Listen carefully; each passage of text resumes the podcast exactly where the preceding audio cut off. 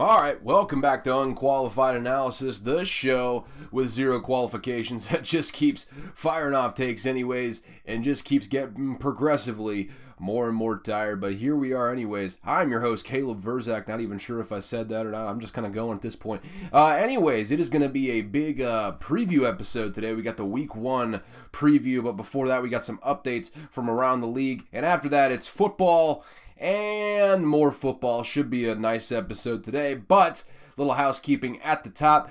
For this week and this week only, I will be having three episodes. You got your episode today on Thursday, and then we'll be bumping the NFC North preview to Friday, because otherwise this would be a three-hour-long episode. Because I um got a little carried away with all of my uh, my game previews for the week one of the NFL uh, season. So hey, three episodes this week don't expect that going forward. It's going to be the two from here on out. After I finish up this uh, this division uh, preview series, this is this has been more than I could have ever uh, expected as far as uh, volume of work. Let's just say, but we're getting into the uh, the swing of things. Next week we will be completely back on schedule for the season. Cannot wait. But with that, let us get in. Yeah, yeah, whatever. Let's get into the, the, the crux of this episode. Couldn't have gotten there any more awkwardly. Week 1 Preview. And before we get into that Week 1 preview, let me just stop off and get you some updates real quick. Few clerical things to get through here. Uh, as I suspected, Zach Wilson out for week one. They're actually being a little bit more cautious than I expected them to be, though. They're keeping him out until week four now. So it's going to be wacko for Flacco. Joe Flacco revenge game week one versus the Baltimore Ravens. Got them at home in New York.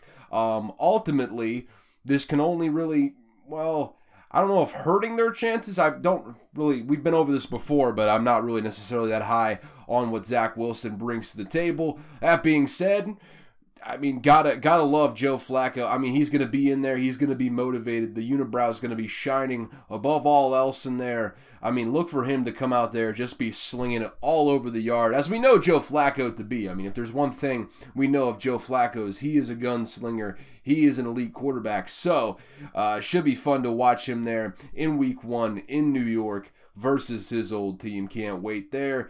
Um, outside of that, we got Dawson Knox of the Bill, Buffalo Bills. Yeah, Buffalo Buffaloes. Yep, that, that was definitely something I was about to say there. Anyways, uh, Dawson Knox, tight end, uh, four years, 53.6 million, and 31 of that guaranteed. Uh, signed this the day before opening day. I mean, you're listening to this the day of the opening day. I'm sure you already heard about it uh, for some of the more learned of you out there. Uh, but either way, good signing for the for the Bills there. Good to lock that guy up for the long term. Always love to have a uh, solid security blanket sort of tight end in there, uh, especially when you got a wild man at quarterback like Josh Allen is. Uh, outside of that, we got one more update here, which should lead us perfectly into opening night. Van Jefferson out for the season opener. Uh, Rams versus Bills. Uh, yep, no no Van Jefferson in there, so they'll just have to go with uh, Allen Robinson and uh, Cooper Kupp. Terrible,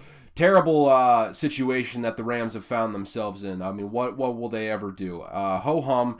Uh, with that though, stop with the headlines. Into the actual game. Starting off day one, week one I'm so goddamn prepared. Let's just get into it. Bills versus Rams tonight as you are listening to this. Tomorrow, as I'm recording this, don't even know why I included that part. But, anyways, we are starting off the season with a banger. This could be a Super Bowl matchup at some point down the line. I mean, you would think in the Super Bowl based on how I framed that, but really starting off hot here. Either way, uh, some matchups to watch. Bills D line versus the Rams offensive line. Uh, the Bills did improve their D line, adding Von Miller to uh, pair opposite of Greg Rousseau. Uh, the Rams also regressed as an O line. So, not a great combination if you're a Rams fan. Way I see it, Bills front seven has a clear advantage over the Rams O line in both the run and the pass. I anticipate the Rams will have a tough time running the ball with any sort of consistency in this one. So, a branching matchup from that assumption is the one between the Rams backfield and the Bills linebacking corps in the receiving game. Without a push on the offensive line, uh, I think the Rams will likely try to replace running snaps with short passes to the running backs. That's kind of what they did last year when they struggled in the running game at times. Uh, the Bills' ability to stop this. Uh, those running backs out of the backfield is going to dictate a fair degree of the overall success that the front seven sees in this game, at least the way I see it. Um, outside of that, other matchups to watch Cooper Kupp and Allen Robinson versus the vaunted Bills secondary, um, and Matt Stafford for that matter versus the uh, the Buffalo Bills secondary. Usually, this would be an unstoppable force, immovable object sort of situation matchup here, uh, but the absence of Trey White at corner uh, and the offseason loss of Levi Wallace to the, I believe, the Steelers. Um, it leaves the Bills secondary a bit vulnerable, a bit vulnerable right now. Uh, Cooper Kupp has been known to dismantle secondaries all by himself, but when he's got a guy opposite him like OBJ or Allen Robinson in this case, he's damn near unstoppable. I mean, it, it's it's uh, it's a sight to behold. You saw it last season. I would only expect that to be. I mean, with Allen Robinson on the other side, even better this year. For for an entire season, you would hope so, as long as Allen Robinson stays healthy. Uh, now you put that vaunted duo against a young group of corners. That's a recipe for disaster on the Bills' side. I mean, Jordan Poyer and Micah Hyde will have their hands full on the back end trying to contain this group. If Stafford can exploit the favorable matchups on the outside uh, while working around the dynamic Bills safeties on the back end, maybe a long day for this Bills defense. Maybe look for more of the uh, the intermediate short passing to thrive in this one. Have to see if Matt Stafford is disciplined enough to just let the defense come to him. I mean, he's a veteran at this point. He should be able to do that. But also been known he's a real gunslinger unlike Joe Flacco. He's an act he's actually a guy who will say fuck it, just throw that ball right down the field and either make a good play, maybe throw three interceptions sometimes. That's just the uh, the yin and the yang of Matt Stafford. If he's more disciplined, uh, hits more of the intermediate routes in this one, I think uh, his wide receivers are going to have a field day against this uh, this young secondary.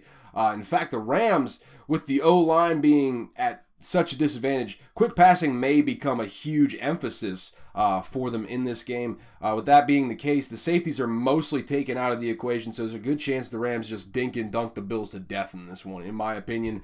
Again, assuming that uh, Matt Stafford doesn't get greedy, doesn't force the ball into places where it should not belong, and I probably could not have phrased that any worse, but just take that in the worst way you could possibly think of. He's putting he's putting balls all over the place in places you definitely don't want them. Uh, I'll just leave it at that, though. Next matchup on the docket Josh Allen versus the Rams pass rush and secondary. Um, so basically, the whole Rams pass defense. Yep, that was that was good on my part. Um, it's going to take a full team effort by the Rams to stop Josh Allen. Uh, the pass rush is going to have to get home and gang tackle to get Allen on the ground. Secondary will need to stay disciplined to avoid giving up big plays down the field when Josh Allen gets scrambling, and he will get scrambling. I mean, you can gang tackle him all you want. I mean, Josh Allen is just such a big physical freak. He's going to get out of there eventually. I mean, he's got a cannon. He's going to launch the ball down the field. If you can stay glued to those receivers in that time, I mean, it'll make all the difference in the world there. Um, pass rush is gonna have to get home. That, that's that's the main thing here. Main prerogative is keeping Allen in the pocket, though. He can dice you up from the pocket, but if he breaks containment, I mean, there's not a there's there's not a damn thing the defense can do to stop him. So it's really it's the lesser of two evils here. I mean, make him do the shit that he's slightly worse at. I mean, maybe he won't end up being good at it in this one. Um, obviously, a lot like Aaron Rodgers, it's, you know, you, you pick your poison, you keep him in the pocket. Historically, up until recently, um, he's been known to, to force some balls in there. Maybe not uh, create as much by, by scrambling around, let, letting the guys get downfield for him. Um, that being said, the success of guys like Aaron Donald, Leonard Floyd against the the uh, Bills' offensive line will be paramount if the Rams want to slow down the Bills' offense. Uh, the magic combo for Josh Allen when targeting this secondary is to attack the cornerback Troy Hill, solid cornerback, uh, but not Jalen Ramsey, uh, and free safety Nick Scott where he can. Uh, I'm sure he'll get one or two over on Ramsey and Rapp, but uh, targeting those two on a consistent basis is a losing proposition, even for a quarterback as great as Josh Allen uh, has been and probably will continue to be um, in this game and going forward. Uh, whoever matches up with Troy Hill, like likely Gabe Davis on uh, many many occasions, uh, probably going to get a lot of work on this Thursday night. And uh, from that, leading into the next one, we got Stefon Diggs versus Jalen Ramsey. This one uh, kind of all depends on how the Rams choose to approach this. Uh, a lot of teams have adopted the Bill Belichick method uh, when you've got a shutdown corner like Jalen Ramsey or like he had with J.C. Jackson, Stephon Gilmore. You you understand the gist of it. Um, that is for those of you who do not know. Let me let me learn you a little bit here. Uh, that is putting your shutdown guy. That that's Ramsey or whoever it happens to be on the second receiver, uh, putting bracket coverage that is corner playing straight up, uh, another corner playing or a safety playing over the top on the number one receiver. Uh, that would mean in that case that Stefon Diggs would be getting that bracket cover bracket coverage. Uh, Troy Hill right on top of him. Um, probably either Taylor Rapp or Nick Scott right over top. Um, it all again, it all kind of depends. Uh, but assuming that Jalen Ramsey's going to match up one on one with Stefon Diggs on a fairly uh, a fairly good clip, a fairly good clip, I would imagine. Um, if if it ends up being the plan, uh, this matchup will matter a lot less. But assuming Ramsey will be on Diggs, that'll be a marquee matchup for all to see. Uh, if Stefon Diggs can win that matchup and be near or over 100 yards in this game, the Rams are going to have a long, long night on the defensive side. And I mean, doesn't matter how many stars you have, if you got holes, a, a team like the Bills will exploit them if given the opportunity. Uh, if Ramsey can limit Diggs' production and impact, uh, there's not another receiver on the Bills that truly frightens you as a defense. I mean, you can say Gabe Davis had that four touchdown game in the playoffs last year. Um, that being said, he didn't exactly have uh, a light up the world sort of season before that. Um, people who are going off the recency bias and just saying Gabe Davis is going to step up and be a, an elite sort of receiver, great number two receiver. Um, could happen. Definitely not discounting that possibility. That being said, outside of the one game, I I would caution, I pump the brakes. I'll just say that much. Let, us pump the brakes in the Gabe Davis hype. He might be good, but let's uh let's let's let him put together a resume outside of one game in the you know the the best possible moment to do it. But it's only one game at this point. Um, so if Allen can be the main focus for everyone else, that that's a good idea that's a good idea if you can, uh, you know, limit Diggs. Um, hopefully you can limit Diggs that way, uh, really stumbling to the end in this matchup. So I'm just going to move on to the next one. Uh, Bills, va- Bills backfield versus the Rams linebackers in the receiving game. Uh, kind of taking the logical leap, anticipating that Aaron Donald uh, will block out the sun of that O line, um, making it damn near impossible to run the ball. Uh, add in the Bobby Wagner behind them. Uh, all you know that that entails, uh, and you might as well just forget about getting consistent contributions on the ground outside of Josh Allen uh, if you're the Buffalo Bills. So with that in mind, the Bills running backs, much like their Rams counterparts, are going to be asked to win one-on-one matchups with linebackers in the receiving game. Uh, Bobby Wagner's a non-starter. He'll probably win most of those matchups that he gets put in. His fellow starters, however, Ernest Johns or Ernest Jones rather, uh, Justin Hollins, they can be had. I think uh, the Bills' backfield's going to need to consistently beat those two guys if they want any consistent production in this game. Because otherwise, I mean, like I said.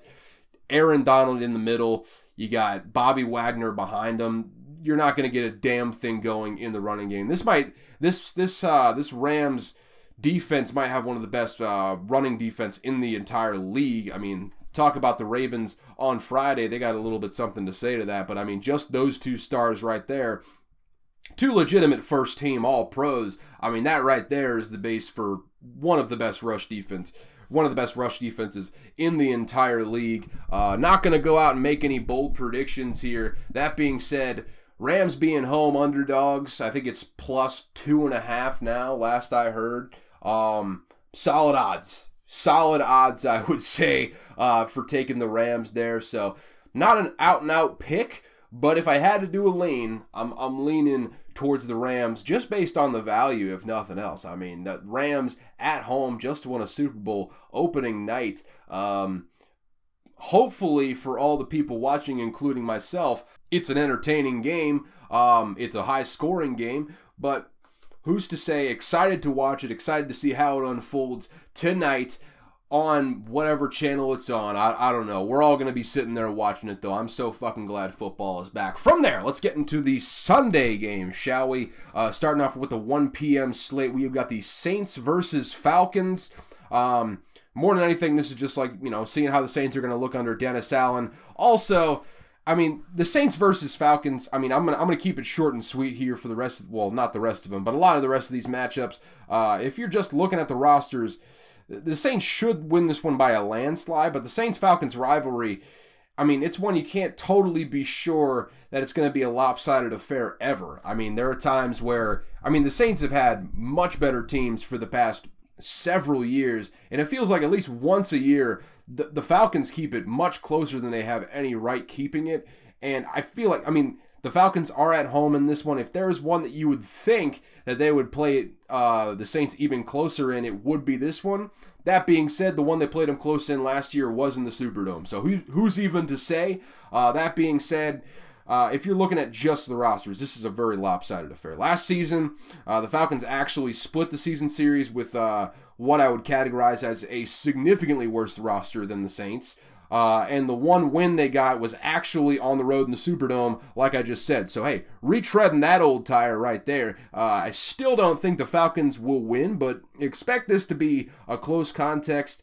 Uh, my sports book of choice has the line set at five and a half currently, uh, whenever I wrote this, that is, uh, in favor of the Saints, which I think is pretty accurate to what the game will actually look like in the end. I don't think the Saints are going to pull away. I think personnel wise, like I said, if you just looked at the personnel, the Saints should pull away, should beat the brakes off the Falcons.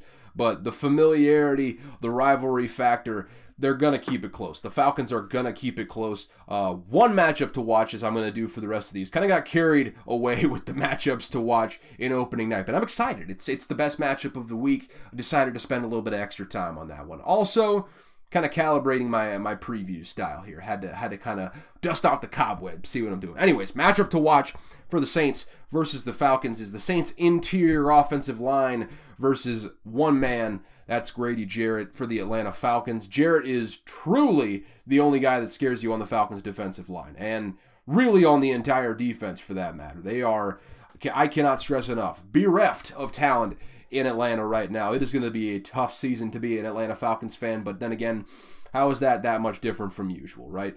Uh, if the Saints' offensive line can consistently neutralize Grady Jarrett, uh, the world is their oyster offensively. In the pass game, Jameis will likely get the time uh, to make good decisions and accurate passes. In the run game, the boy AK 41 won't be assaulting people. Instead, he'll likely have a productive day on the ground, really legally assaulting people on the football field if Grady Jarrett is allowed to wreak havoc, we could have a classic Saints Falcons matchup where the game ends up way, way closer than it probably should be.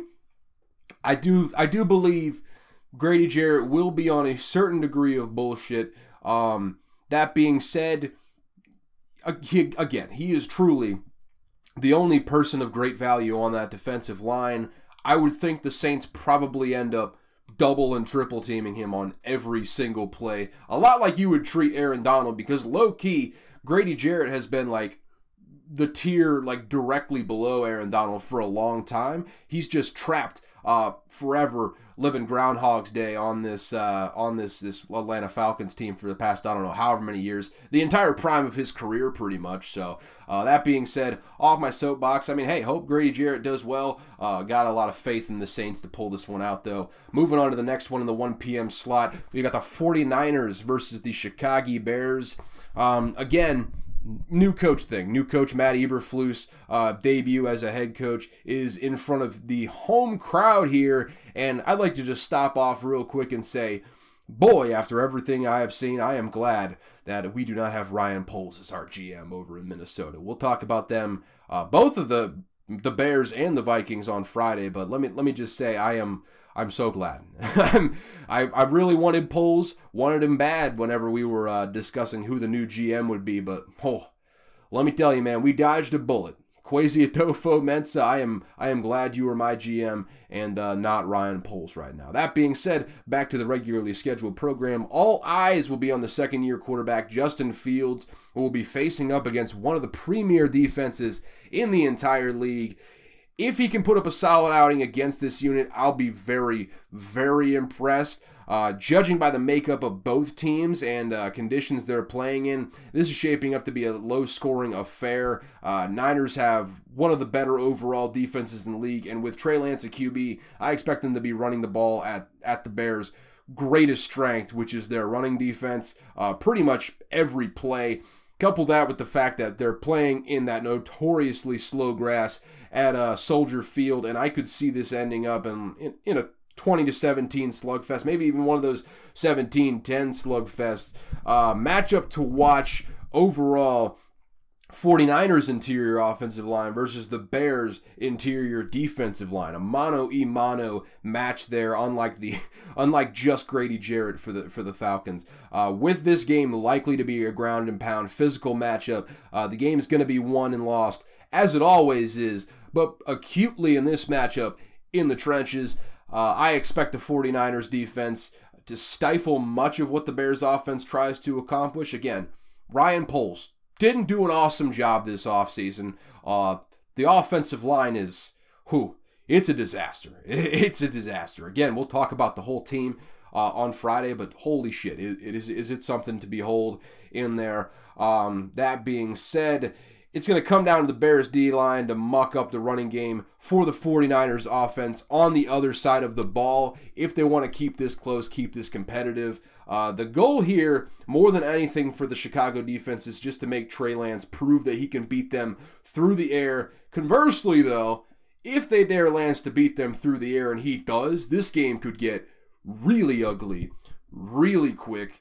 Um, obviously, a lot like the last one. If you're just looking at personnel, the, the 49ers should beat the brakes off of the Bears. I think there's a good possibility that they do end up beating the brakes off the Bears because they don't have any like rivalry or division ties, no familiarity there. So there's no reason for me to think that the 49ers, as vaunted and touted as, as they are, are going to lose to the dumb, stupid Bears. Um, really letting my biases show on that one. Uh, that being said, uh, gonna be interesting to watch what Matt Eberflus looks like in his debut as a head coach at home at Soldier Field. Uh, with that, moving on to the Steelers versus the Bengals, probably the best matchup in the 1 p.m. slate of games.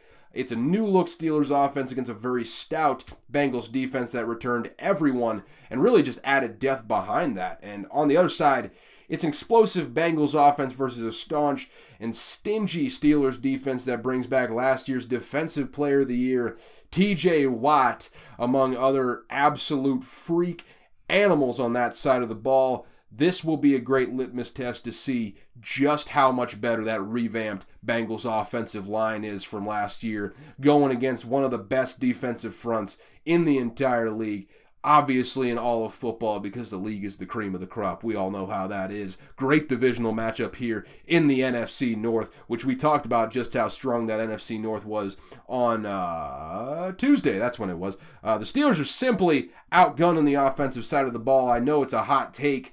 But, you know, I think Joe Burrow and the stacked receiving corps he's got are going to be slightly just a little bit better, if only a smidgen, than uh, Mitch Trubisky in a completely reshuffled receiving corps that they are just going to have to uh, rediscover the dynamics on the fly. Um, as such, the Steelers' best avenue for a win is going to be mucking up the game, keeping it low scoring. You don't want to get in a shootout with Joe Burrow. Uh, that's what we would call a losing proposition the, the kitchen is hot in the AFC North. This is an absolute banger of a matchup in week one. Thank you to uh, Mr. Goodell. Uh, I will pray to the God of Goodell that he should bless us with such great games next year because it only gets better from here. I mean, that being said, sticking with this game before I get ahead of myself, matchup of the game Steelers secondary versus the Bengals receiving corps. Um, if the Steelers want to keep it low scoring, they're going to have to at least battle to a draw with the Bengals receiving corps in this one.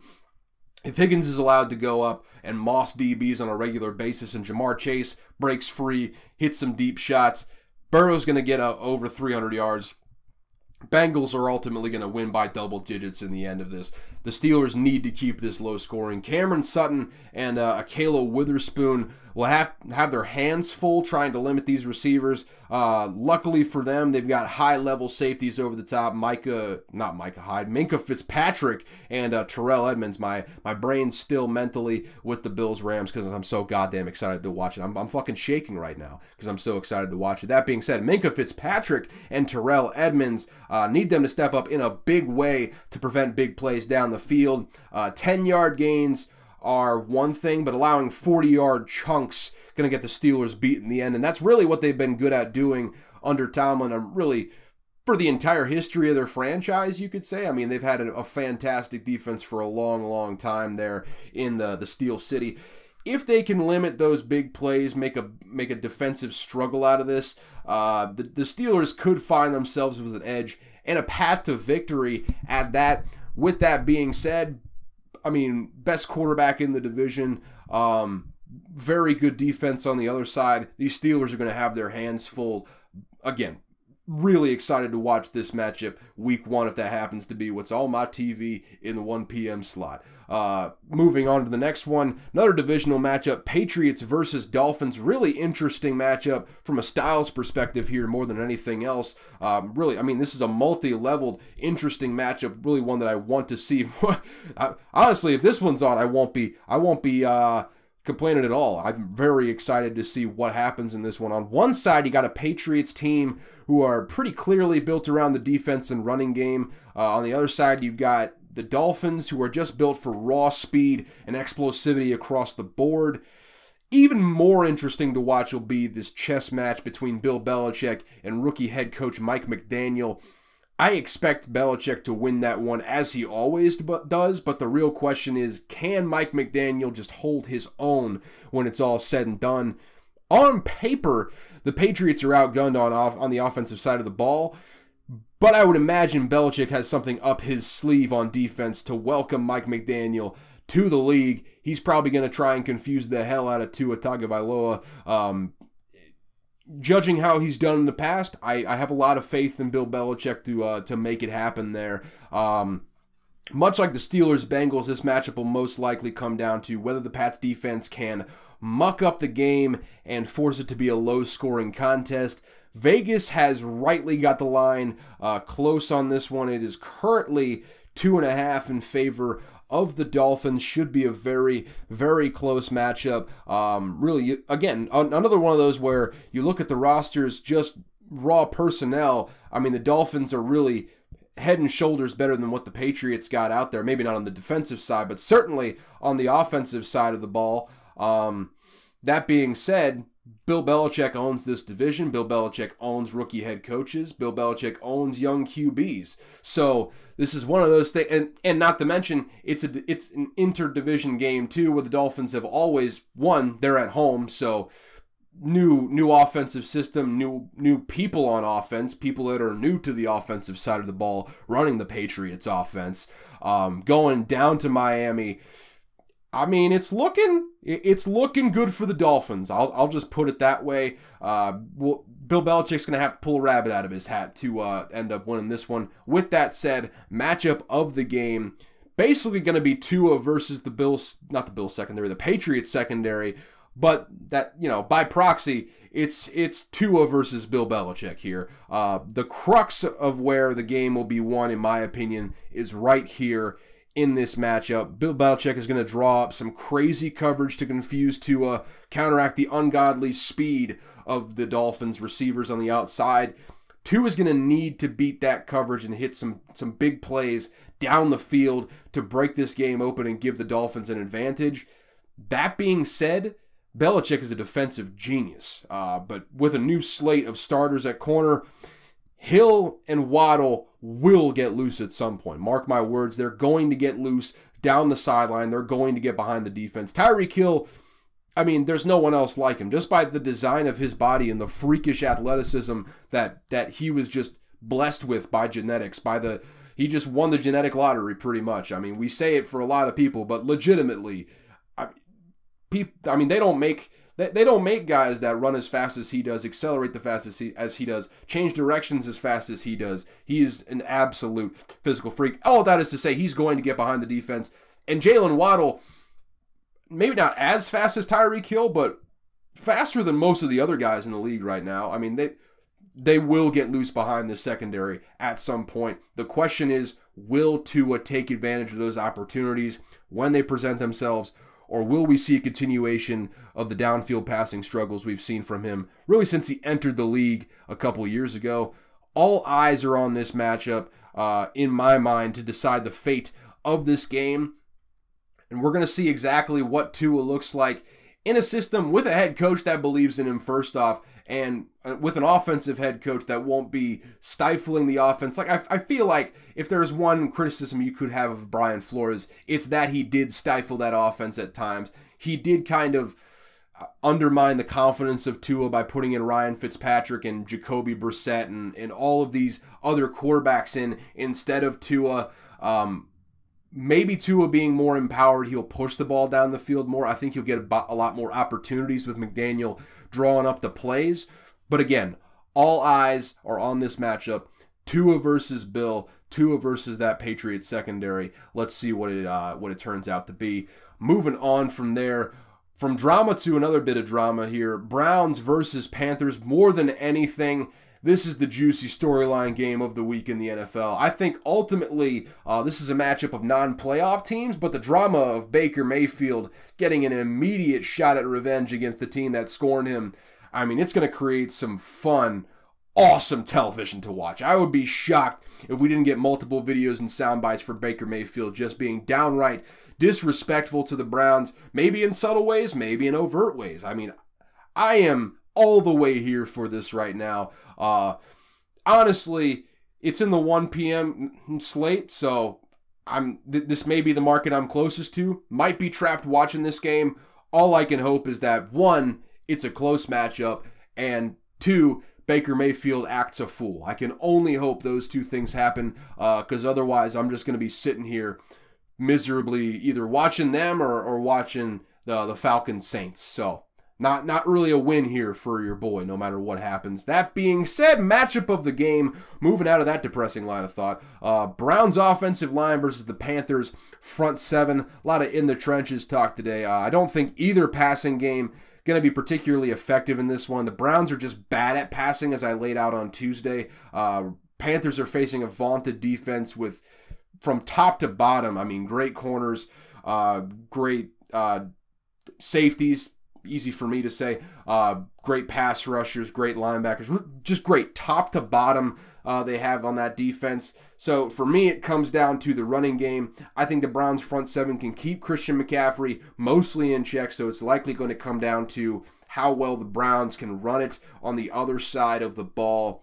Personnel wise, the Browns O line should have a decided advantage over the Panthers D line, but they're going to be facing seven or eight man boxes with Jacoby Brissett at QB until Jacoby Brissett uh, proves that he can push the ball down the field. That being said, I do remember him throwing, I believe, in one game, like over 40 attempts for less than 200 yards. Really just a, a prolific effort there. I mean, it might have been actually like 50 attempts. It was something crazy inefficient, like like bad numbers for a running back sort of yards per attempt average right there. But so yeah, that is all to say. Don't have a whole lot of faith in uh, Jacoby Brissett to push the ball down the field. So probably going to be facing seven or eight man boxes all game. It's just going to be a hard physical track, yeah, physical clash in the trenches this entire game. Uh, if you like smash mouth football, this is going to be a game for you, sir and or lady, and or they them, whatever you happen to identify as. That being said, if Kevin Stefanski can get creative with the play design and the offensive line can get consistent push in the face of superior numbers, that will most likely be the edge that seals the game for the Browns. Uh, as you can probably tell, I'm expecting a low scoring fair affair in this one. Not sure what the over under is, but bring in some serious consideration uh, for the under if you are filling out your bets in this one. I think the Panthers have an edge being at home and having, you know, a starting caliber uh, quarterback instead of Jacoby Brissett. Hate hate to do it to you, Jacoby Brissett, but I think you've given you've had enough chances to prove that you're not a starting quarterback at this point. Um, at home, better quarterback. Uh, maybe not better defense, but I do think they're able to, to eke this one out in the end, if nothing else. Uh, moving on to the 4 p.m. slate, to I think what you can probably imagine is my uh, gonna be my favorite game to watch. Probably the one that's on TV, uh, unless unless I'm. Oh wait, Oh god damn it! The Titans are playing at, at 4 p.m. Oh fucking hell. Well, either way, just gonna gonna sit here and uh, drown my sorrows. Uh, it's fine. Anyways, Packers versus Vikings matchup of the week for your boy right now. Even if I might not get to watch it because stupid Titans. Uh, whatever. I'm not salty about it at all. You're salty. I'm not salty. Anyways, big time matchup out the gates for the NFC North standings uh, playoff implications, all that. As KOC eat the defenses, I got to really come up with a with a slogan to. Uh, yeah, we're, we're gonna workshop that one, but I can't just let let the KOC sit there and not make some sort of joke out of it. Get back to you next week on that one. Uh, him and the Vikings, new look Vikings, that is, taken on the reigning one seed in the NFC, led by the back to back reigning MVP, Aaron Rodgers, and the Green Bay Packers. Personally, I am very, very pumped, so goddamn excited to see how this new offensive system looks versus a Green Bay defense that was one of the top units in the entire league last year, returns most of their major contributors, minus Za'Darius Smith. Thank you for letting the Vikings have him this year. We're going to very much enjoy his contributions, I think. Uh, I worry that there may be some growing pains with uh, implementing the new scheme, not to mention this is going to be KOC's first time calling plays. Uh, that being said, this continuity on the offensive side, the chemistry that all those guys have built, playing together over the last few years will help ease the awkwardness of the transition, in my opinion. I'm excited to see the weapons that the Vikings have implemented in a modern offensive scheme, and I'm equally excited to see how the Vikings offensive line has improved. Talk about it more on Friday, on tomorrow, but I am very, very excited is an understatement for this Vikings offensive line. I'm not gonna not gonna give away too much right now, but man, Christian Darrisaw getting Trent Williams comparisons coming out of, of camp. Uh, rookie Ed Ingram just stole Jesse Davis, a free agent signings job, uh, right out from under him at right guard. I mean, not to mention Ezra Cleveland, Brian O'Neill, Garrett Bradbury, who all have held down their spots for a few seasons at this point. I mean, with a creative running scheme and a back line like that, or a back like Dalvin Cook, excuse me, running the ball behind him. I mean, this could be one of the best running games in the entire league. I am, I mean, for the first time in a long time, I am excited to watch the a Vikings offensive line go to work. Really, since probably one of those Brett Favre, well, I would assume the good Brett Favre year, uh, really the last time that I was excited about a, a Vikings offensive line for the most part. Uh, but I'm, I'm getting ahead of myself. Got to save the uh, the team construction analysis for the NFC North preview coming tomorrow for that third episode of the week. Uh, on the other side, we have got Aaron Rodgers. He'll be facing a solid defense in his first game of consequence without Davante Adams. Packers come in rocking a top two of Allen Lazard and Sammy Watkins. So the receiving corps is it's lackluster coming into the year to say the least. The bright side is that this receiving corps will be facing off against the uh, the weakest area of the Vikings defense. Uh, the corners talk about again. I don't know why I keep saying that. It's it's quite obvious. We're talking about the NFC or NFC North tomorrow. Uh, that being said, they the, the Vikings secondary is the weakest part of the defense. Uh, front seven very stout for them. We're gonna have to wait and find out just how much Patrick Peterson has left in the tank. He's been good when healthy, but health has been a constant issue for him since he joined the team last year. I love Cam Dantzler as a fellow Mississippi State alum, but he's going to have to step it up big time from what he, he showed last season because he got cooked at times when I watched him last year. I mean, it was, it felt like there were games where he was just getting, I mean, put out on an island, put in terrible situations, but really not putting out uh, good performances. Packers receivers may not be altogether threatening, but with Aaron Rodgers throwing them the ball, as I've known really my entire life since since Brett Favre left, uh, this group of corners can be had against this team. I mean, I'll Aaron Rodgers will be retired. I'll still be waking up in the middle of the night in a cold sweat, thinking, "Oh, yeah, he just he just threw a game-winning touchdown. Oh God, oh God." I mean, that's just that's been the life as a Vikings fan my entire life. I mean, you just think something good is happening, then Aaron Rodgers comes and rips it away. I mean, the same can be said about us in the context of Aaron Rodgers. We did like break him in half a few years ago. Uh, I was going to say thank you, Anthony Barr, but I don't think you thank people for injuries. So sorry about that. Uh, that being said, it's going to be another great chapter of the Vikings Packers uh, rivalry. It could be an offensive matchup, could be a defensive matchup. Uh, for for the Packers, uh, for the Packers' sake, probably going to want it to be a defensive matchup because we got high octane weapons on the offensive side. There, there I go using the the royal we here. Well, with that, let's get in the matchup of the game: Viking secondary versus Aaron Rodgers and the Packers receiving corps. Kind of redundant based on what I literally just talked about, uh, but I truly think this is where the game will be won by either team. I think the Vikings offense will be hard to stop this season no matter who is in front of them. That includes a very, very talented Packers defense. I, I think this Vikings team should score well into the 20s, probably in the 30s when it's all said and done. The Packers are just going to have to keep up at the end of the day. It's going to come down to whether the Packers receivers can beat man coverage and how frequently Aaron Rodgers can throw guys open. If Rodgers can dice up the Vikings secondary and force this to be a track meet, that essentially comes down to Rodgers versus Cousins. Not even gonna lie, I got my money on Rodgers in that situation. I I would say I love Kirk Cousins, but at this point, I'm just kind of in the boat where I'm tolerating him now. You know, I'm he's my quarterback. I don't love it, but I'm, I find it to be acceptable at this point in time. Uh, that being said, in a matchup of Kirk Cousins versus Aaron Rodgers, I'm taking the back-to-back reigning MVP when it's all said and done. If it's a if it's a, a shootout, I think the Vikings. I mean, being that they are, let me check real quick. Yep, they are at home in this matchup going to have a very, very good opportunity to knock off the Packers early. We've done this a couple times before in our history. Give the Packers fans all sorts of uh, all sorts of pressure, all sorts of of fright, all sorts of anxiety about their football team. I'm hoping that's what happens again this year. I don't feel like I can pick this game objectively though, so I, it's going to be a great matchup. No real real clue what team is going to win, but obviously, as a biased Vikings fan.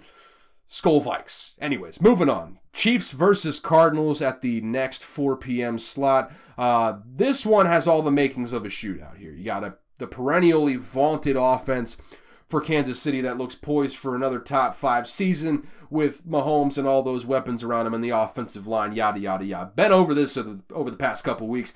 Uh, you got the September version of Kyler Murray versus Cliff and Cliff Kingsbury uh, experience, which is generally their best version of themselves. Couple that with the diminished Chiefs defense, who generally starts slow anyways under Steve Spagnuolo, and a, and a Cardinals defense that, well, you know, they're unfortunately facing Pat Mahomes with a loaded offense, and, you know, points should be flying left and right with that, that setup happening. It will be interesting to see just how effective this Cardinals receiving corps is in the absence of DeAndre Hopkins, especially going against a young Chiefs secondary. I think they're going to have a lot of opportunities to exploit that and get off to a hot start this season. Their ability to win one on one matchups is likely going to be the key to keeping up with the Chiefs offense in this one. This should be a fun one right down to the finish line. Uh, I was going to say a divisional matchup. They're just both in, both in the West Division. One, one's in the NFC, one's in the AFC. They're not in the same division, though. Uh, let's just see if, if September Kyler and Cliff Kingsbury can get off to another hot start this season. It's going to be tough without uh, DeAndre Hopkins in the fold. Uh, with that said, matchup of the game in my eyes, it's Patrick Mahomes versus that Cardinals secondary. I don't see I don't see this being a blowout, uh, if for no other reason than that I don't think this Chiefs defense is slowing down the Cardinals offense or a lot of offenses this year for that matter. I think particularly when you look at I just I just briefly alluded to it, but go look back at the the history of Steve Spagnuolo defenses. They do eventually round into shape towards the end of the year, but they historically start bad, bad, bad, bad, bad. Bad, bad, bad. I mean, they give up historic levels of offense. You you could see you could go back and see it with the Saints. Eventually, again, they rounded into form. You can see it last year with the Chiefs. You can see it a lot of years with the Chiefs with how long he's been there at this point. I I mean, I think the Chiefs would take their chances with a shootout because they've got Pat Mahomes. Uh, and a better group of weapons that, that they can you know fall back on than what Kyler Murray has at his disposal. Um, I think the most likely path for the Cardinals to pull out a win is for their secondary to ball out against this these Chiefs receivers.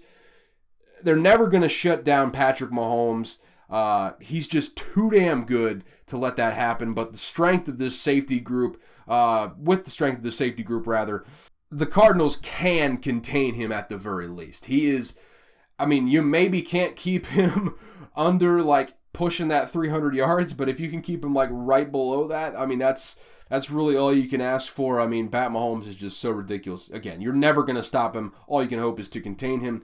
Budda Baker and Jalen Thompson gonna have their hands full helping out these corners, but the main goal for them is just to not let Mahomes take the top off the defense. You're gonna probably see some MVS streaking deep, maybe a Juju in there as well. MVS is the one you're gonna have to watch though, because he's been a problem going deep throughout the, the the course of his career. All you can hope, if he does get loose, is that he gets a drop because he is prone to those every now and again. Um, they can't get caught up in the misdirection. They can't blow a coverage deep because if they do, it's six points just like that. In that way, this this Chiefs offense is the exact same as it was last year, just because they've got the howitzer back there. Really, actually, we got to upgrade that term. He's the HIMARS because uh, he is both has a long range of fire and can fire very very accurately. So he's not a howitzer. He's got a HIMARS on, attached to his uh, attached to his shoulder now. Um, if they can keep everything in if they can keep everything in front of them that is referring to the cardinals that is um, prevent any long explosive plays keep the chiefs moving methodically instead of in chunks might slow down their pace enough to give the cardinals a fighting chance to at least hang with the chiefs in this one. On top of that if they can force a turnover or two that might be just the edge uh, that tips the game in Arizona's favor. And Mahomes has been known to take some risks before. He trusts the shit out of his arm and the accuracy of that HIMARS attached to his shoulder. Um, and I believe I believe that HIMARS attached to his shoulder has earned that respect in that in that right. That being said, maybe a little misdirection from the Cardinals. Got again great safeties in the back end. Maybe they force a couple turnovers. If so, that could be a game changer that keeps the Cardinals in this one. Should be maybe the I mean really it's just a banger of mat banger of whew, banger slate of matchups for this 4 p.m. slot. I'm just falling apart here. Uh, but really, any way you slice it, uh, this Cardinals Chiefs game should be an absolute dandy to watch. Moving on from that one, though, to the next one on the 4 p.m. slate Raiders versus Chargers. New regime, brand new shiny weapons for Derek Carr down in Sin City, which, by the way, the more I think about it, has got to be one of the more hilarious quarterback city combos of all time. Uh, Sin City with the guy that really likes Jesus. I'll, I'll just put it that way. Maybe the one guy in the league that likes Jesus more than Russell Wilson is Derek Carr. Uh, I do believe Carson Wentz is pretty pretty much loves uh, Jesus as, as as much as Derek Carr does. That being said, to pair that guy down in a place where I believe just a county over or really in the same county. I don't know exactly what it is. Either way, in, in an adjacent part of the region, you can get hookers legally. I mean, that's, I mean, sex work, it, it's legal at, right, right outside Las Vegas to have that guy in that area. Just pure prime comedy, no matter what. Uh, that being said, getting back to the actual issue at hand. They got some holes on the offensive line, that is the Raiders, uh, and the, in their secondary, but the collection of weapons at, on that offense, uh, Waller, Renfro. Now they got Davante Adams in there with Derek Carr throwing them the ball. Josh McDaniels drawing up the game plan, calling the plays as well, I assume. It's going to be a stiff test for every team they face this season, in my opinion. Uh, the Chargers on the other side just jam their roster to the brim with as much talent as Tom Telesco could possibly fit underneath the salary cap. Unlike the Raiders on the other side, this is a complete roster, top to bottom. Talked about it last week, but this Chargers team is about as geared up to win a Super Bowl as they're ever going to get. This is the best roster they're probably ever going to put together around Justin Herbert.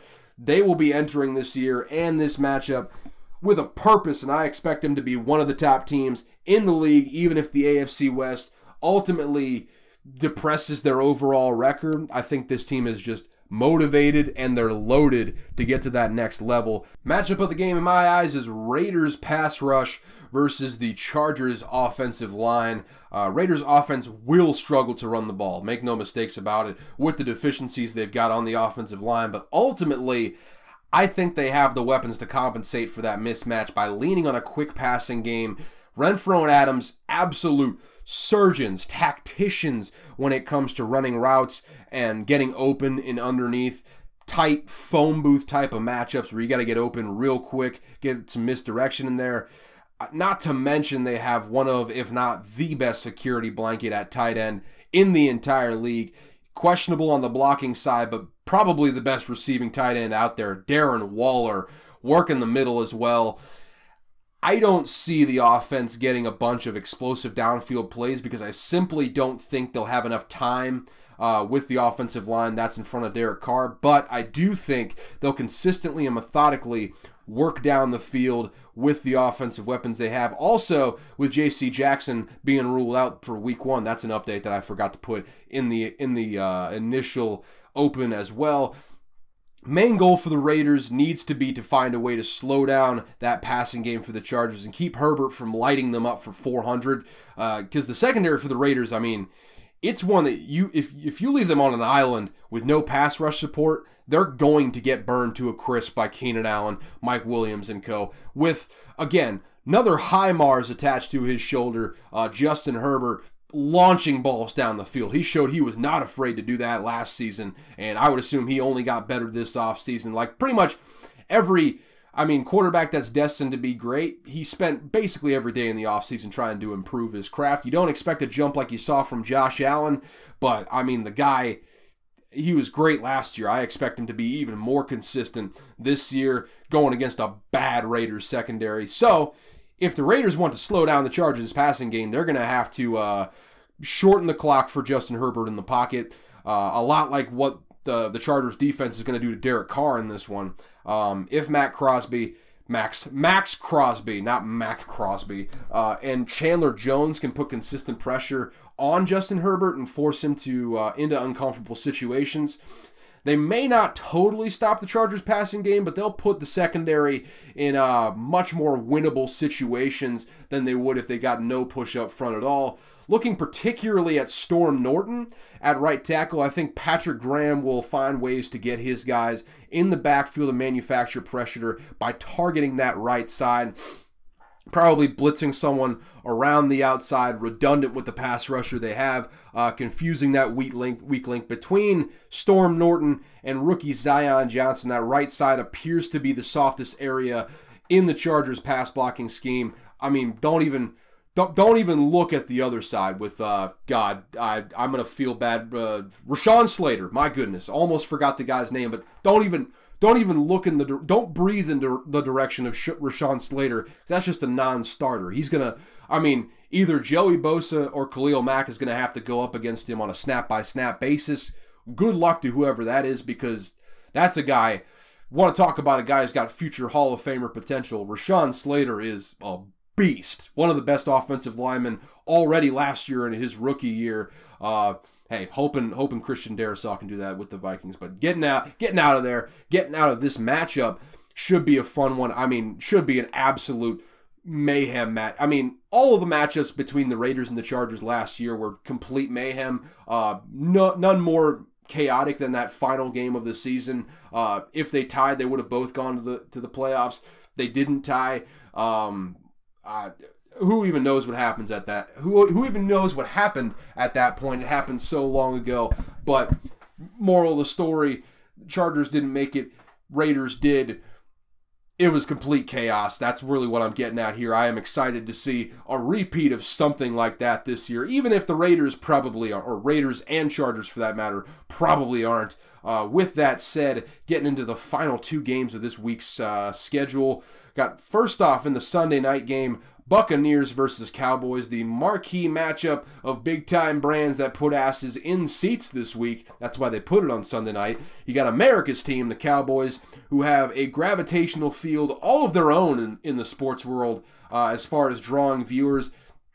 Even more than a lot of these European soccer teams, I, the, the, the Dallas Cowboys are a business. They are a machine when it comes to getting interest, keeping people interest. I mean, it's kind of like a, a weird codependent relationship that that Jerry Jones has with the media. Like you know the media gets more views if they talk about the Cowboys. The Cowboys get more viewers as the media talks about them more. Really just sick twisted stuff playing into each other. Uh, I really just don't enjoy the Cowboys that much at all. Uh, but again taking my personal biases out of it. That that being said uh, on the other side you got the greatest player of all time Tom Brady, who brings viewers just by the mention of his name. I mean, the Buccaneers might not be a marquee brand, but Tom Brady certainly is. He is, I mean, maybe not, I mean, the shield is the logo of the NFL, but uh, I mean, like, like, like Jerry West is not literally, I mean, he is literally the logo of the NBA, but even if he wasn't the logo, I mean, he he exemplifies what the NBA. This is a really bad. This is a really bad point. Tom Brady's the fucking logo. That's what he is. Tom Brady's the goddamn logo. I petitioned to change the logo to Tom Brady because he's so goddamn good. Uh, that being said, moving on from this bang up job from the NFL programming department to slot this into the Sunday night spot. As far as the football is concerned, though, Cowboys are facing an uphill battle to say the least. I don't think this is going to end up being a particularly close matchup. Uh, defensively, still one of the better units in the league, but they're facing off against a Tampa offense that is still loaded with talent as well, with an in- intellectual savant orchestrating the show at QB. That is, of course, Tom Brady, the 45 year old man that, that refuses to age. Offensively, I mean, God help this Cowboys team. Uh, they, they lost a host of offensive linemen in free agency, then lost Tyron Smith for the year in camp or maybe not officially for the year, but I mean, guys, don't bring don't bring a guy that old back in the end of the season after he's coming off a major injury like that. You're just asking for him to get an even worse injury right off the bat. I mean, don't don't put him on ice for the year. I mean, just let him let him be. Uh, they did trade Amari Cooper away to the Browns as well, and Michael Gallup's already been ruled out for Week One, so that leaves the top three of the the Cowboys: CeeDee Lamb, so not a bad number one uh, Jalen Tolbert at number two, and Noah Brown, who caught all of 16 balls last year at that number three receiver. To say this offense is bereft of talent compared to what they had last season is the understatement of the year, I would say. Uh, and to make matters even worse, they're facing a Bucs front seven that was one of the best in the entire league last season, and all they did was add Akiem Hicks to that uh, to that that uh, equation. I don't see how or where the Cowboys are going to find any sort of success on the ground in this game, and I think the Bucs pass rush is going to make it very difficult for Dak to get the ball off cleanly, especially attacking that hole that Tyron Smith left on that side of the uh, that, that side of the field. Um, I don't believe Jason Peters is going to be ready to start Week One, so it's going to be a, a backup guy in there for now. I mean, put Micah Parsons, not Micah Parsons. Micah Parsons is on the same team. What am I even talking about? Uh, put Shaq Barrett, that's the one that they have. Put Shaq Barrett directly over top of that replacement tackle. Test his meat. Test his meat. Wow, that's wow. Test test his metal. Oh boy, that, that took a turn real quick. Test his metal right away. See if he can keep up and uh, protect the uh, the quarterback when it's all said and done. Uh, don't discount the possibility uh, that the Cowboys defense can keep it close. Um, but I find it unlikely that the Cowboys offense will be able to generate enough production to win the game. I, I don't think Dak, Dak is going to have a, a very easy time getting the ball off cleanly. This is going to be a very tough game for the Cowboys to win, even though they are at home. Uh, matchup of the game for me, with that said, is going to be the Cowboys front seven versus the Bucs offensive line. With what I laid out above, I don't see the Cowboys really generating any offense. So the best chance they have of keeping it close in my eyes is by stymieing the Bucs offense on the other side of the ball. I think the best way to do that is to put pressure on Tom Brady, control the line of scrimmage on the running plays, really just muck up that entire line every play of the game. The, the Bucs have sustained a few major injuries on the interior of that offensive line at center and at left guard, which the Cowboys may be able to use to their advantage. Uh, in the running game, all they need to do is just muck up the line of scrimmage. They don't necessarily need penetration into the backfield, just an absolute slap fest at the line of scrimmage with no no area to really run the ball through, force them to pass the ball, force them to drop back predictably all the time, basically every play. In the pass rush side of things, they may be able to use the versatility of Micah Parsons to their advantage to exploit those weaknesses uh, that the that the Bucs have on the offensive line. On passing downs, they can actually experiment with lining him up directly over the uh, the center guard gap and testing that soft spot in the Bucs offensive line ultimately the goal of the pass rush is going to be exploiting the soft spot in that left interior and uh, getting pressure straight up the middle because the, the tackles are still very solid on the outside. You don't want to test them too too much. You want to hit them where their weaknesses lie right in the center i think putting uh, on passing downs particularly putting micah parsons up against that guard center combo could be lethal uh, going into this game. Something to keep an eye on. Uh, that's been the one kryptonite for Tom Brady. That pressure up the middle, and you know, literally every other quarterback over the course of his career. That's the goal. Get pressure straight up the middle. Exploit that soft spot. If the Cowboys front seven can pull all of that off, they'll at least keep the game close.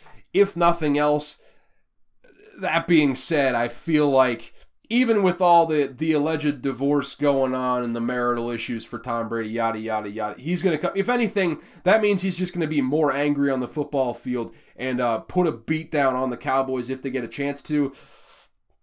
I don't mean to offend any possible Cowboys fans listening, but again, I said it for a lot uh, for the for the millionth time. I'll say it now you're facing an uphill battle this time, Cowboys fans. Just just buckle up. This one might not be fun. Uh, moving on to the final game of the week, it's Broncos versus Seahawks, and um, yeah, this is a Monday night game. Um, you got Russell Wilson returning to Seattle. Got that storyline, but uh, outside of that, gross. Ew, don't like it at all. Um, honestly, if the Broncos win by less than 15 points, it's it's going to be astounding to me. They got a strong running game going against a middle of the road Seahawks run defense and a vaunted passing attack going against an objectively weak Seahawks secondary. They'll probably have to put uh, more help in the secondary, which will open up the running game. I mean, no, no matter where they, they shift their defense to to help out who, they're leaving some part of their defense open for the Broncos to exploit. Uh, the Broncos should score no less than 30 points, in my opinion. Um, and on the other side of the ball, Seahawks still have a strong top two uh, wide receivers of DK Metcalf and Tyler Lockett, but when you got Geno Smith throwing the passes and a rock solid secondary covering them, I think the overall impact of having those two is greatly diminished in this game and in this season overall. Not to mention the fact that the Broncos will have a strong pass rush, speeding up the clock for Geno Smith to throw the ball. Uh, gotta love Charles Cross in there, but I mean, the offensive line it's okay, but not great. It's probably the best uh, part of the offense outside of those receivers, which, I mean, hey, that that's saying something right there. Uh, but they'll have to be playing out of their mind to keep Geno Smith uh, clean because they're coming. The Broncos pass rush is coming. Uh, Seahawks may be able to generate some sort of momentum in the run game given their proficiency at doing so in the past. Uh, and adding in Charles Cross to that line going to be a big boon for them.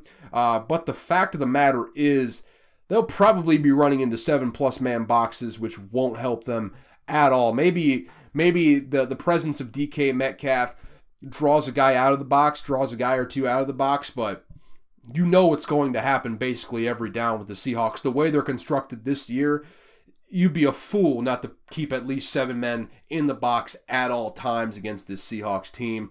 Uh, for me, matchup of the game, it's going to be the Seahawk versus the Falconer. I'm going to be honest with you here. There's probably a higher probability that Vladimir Putin pulls his forces out of Ukraine in the next week uh, than there is that the Seahawks come away with the win in this one. So instead of working my brain into a pretzel to come up with some long shot scenario uh, where every guy on the Broncos team gets injured and the, the Seahawks somehow win the game 9 to 6, uh, allow me to direct your attention to the pregame festivities. Uh, live Raptor mascots have been known in the past to just go off, go straight goblin mode, do their own thing instead of returning to their Falconer. If that happens in the pregame this time, how does the Falconer respond? Do they get the Seahawk back under control quickly, or will it just be circling the stadium until it eventually and inevitably dive bombs Russell Wilson as retribution for past transgressions to the to the state of Seattle? I'm to call it a state right now. It's fine. I'm not correcting myself. That'll be a real X factor to watch in this game. Look for the Seattle Seahawk try to escape, go on a rogue mission in the name and in the honor of the city of Seattle and uh, you know what? I couldn't think of a better way to end the episode than on that note. So, uh, yeah, three episodes this week. Got another episode coming tomorrow with the NFC North, but I'm going to cut it off there for this episode. That is it. That is the entire preview of week one. Really excited to watch it. Really excited to watch the first of that those games tonight. And me being sick in the head, probably going to watch that Seattle Seahawks uh, versus Broncos game on Monday night as well because, again, I have a sickness. First step is admitting you have a problem. Haven't quite gotten to the, the second step of uh, quitting because I don't want to quit. I'm, I'm, I'm, I don't want help. Uh, I've been offered it. I don't want help. I'm, I'm addicted to football, and uh, I'm totally okay with that. But with that, enough rambling. Uh, that's all for this episode. If you enjoyed, subscribe leave a five star rating so we can grow this bad boy. If you didn't enjoy, just keep removing my guy. Uh, but like you know, tell people it was good anyways. You know, it, it helps out helps out the boy. Uh, I release two episodes a week during the football season. NFL on Tuesdays, college football plus Monday Night Football recap on Thursdays. Any additions or changes, I will let y'all know as they occur, like I did this week. Uh, follow me on all my socials at Caleb Verzak. Link will be in the description below so you don't have to spell my fucked up Eastern Bloc name. Uh, if you want to contact the show, shoot me an email at unqualifiedanalysis at gmail on at gmail.com. That is unqualified analysis at gmail.com. Just put in all caps, business or show to start the subject line so you can be categorized accordingly. Thank you so much for tuning into Unqualified Analysis. And as always, I've got zero clue what I'm talking about. And more on that, one thing I learned this week you may already know that Aaron Burr, the, the founding father and former vice president of the United States, killed his longtime political rival, also fellow founding father, Alexander Hamilton, in a duel back in early 1800s. I think it was 1804, 1806 one of those in there. I didn't didn't pay that much attention to the podcast I was listening to. Either way, uh, one thing I didn't know up until this week though was that Aaron Burr later conspired to create an independent republic in the American Southwest. Well, it's debatable exactly what part of the Southwest. Let me let me get into it. He collaborated with U.S. General James Wilkinson who was working as an agent for the Spanish at the time. There's speculation as to whether the independent republic was supposed to be comprised of American southwestern territories or Spanish holdings that he was going to, I mean, take from the Spanish, basically make it into a, a Spanish vassal state. Either way, he was conspiring against the United States. Ultimately, the intent was the same. Wilkinson saw that the writing was on the wall ratted out Burr to the authorities in Washington, D.C. Uh, tough partner in crime to pick there. Tough partner in crime. Actually, at one point, had a heavily armed posse. I don't know if they marched on New Orleans because it didn't end up being enough people to actually take the city, but they moved a significant enough weapons to arm a militia moving towards New Orleans. Um, you know, pretty sketchy, pretty sketchy stuff there if you're Aaron Burr. Uh, later, he was acquitted for treason on the grounds that he did conspire against the United States. That was apparently a proven fact, uh, but hadn't gone through with any overt act to go through with the plan because moving weapons down to New Orleans, uh, assumedly to uh, annex territories, doesn't count as an overt act, I suppose. Uh, talk about one of the great assholes in American history, though. Aaron Burr didn't know he not only killed a founding father, a fellow founding father it is, also was a founding father, so interesting little tidbit there. Uh, ended his political career by killing a founding father, then basically rolled that directly into uh, betraying the United States, a country that he uh, helped to create. So, yeah, one of the great assholes in American history, even more so than I thought. So, hey, hope you guys learned something. Enjoy the weekend. I will talk to y'all tomorrow very excited football is back for the 7 millionth time this episode.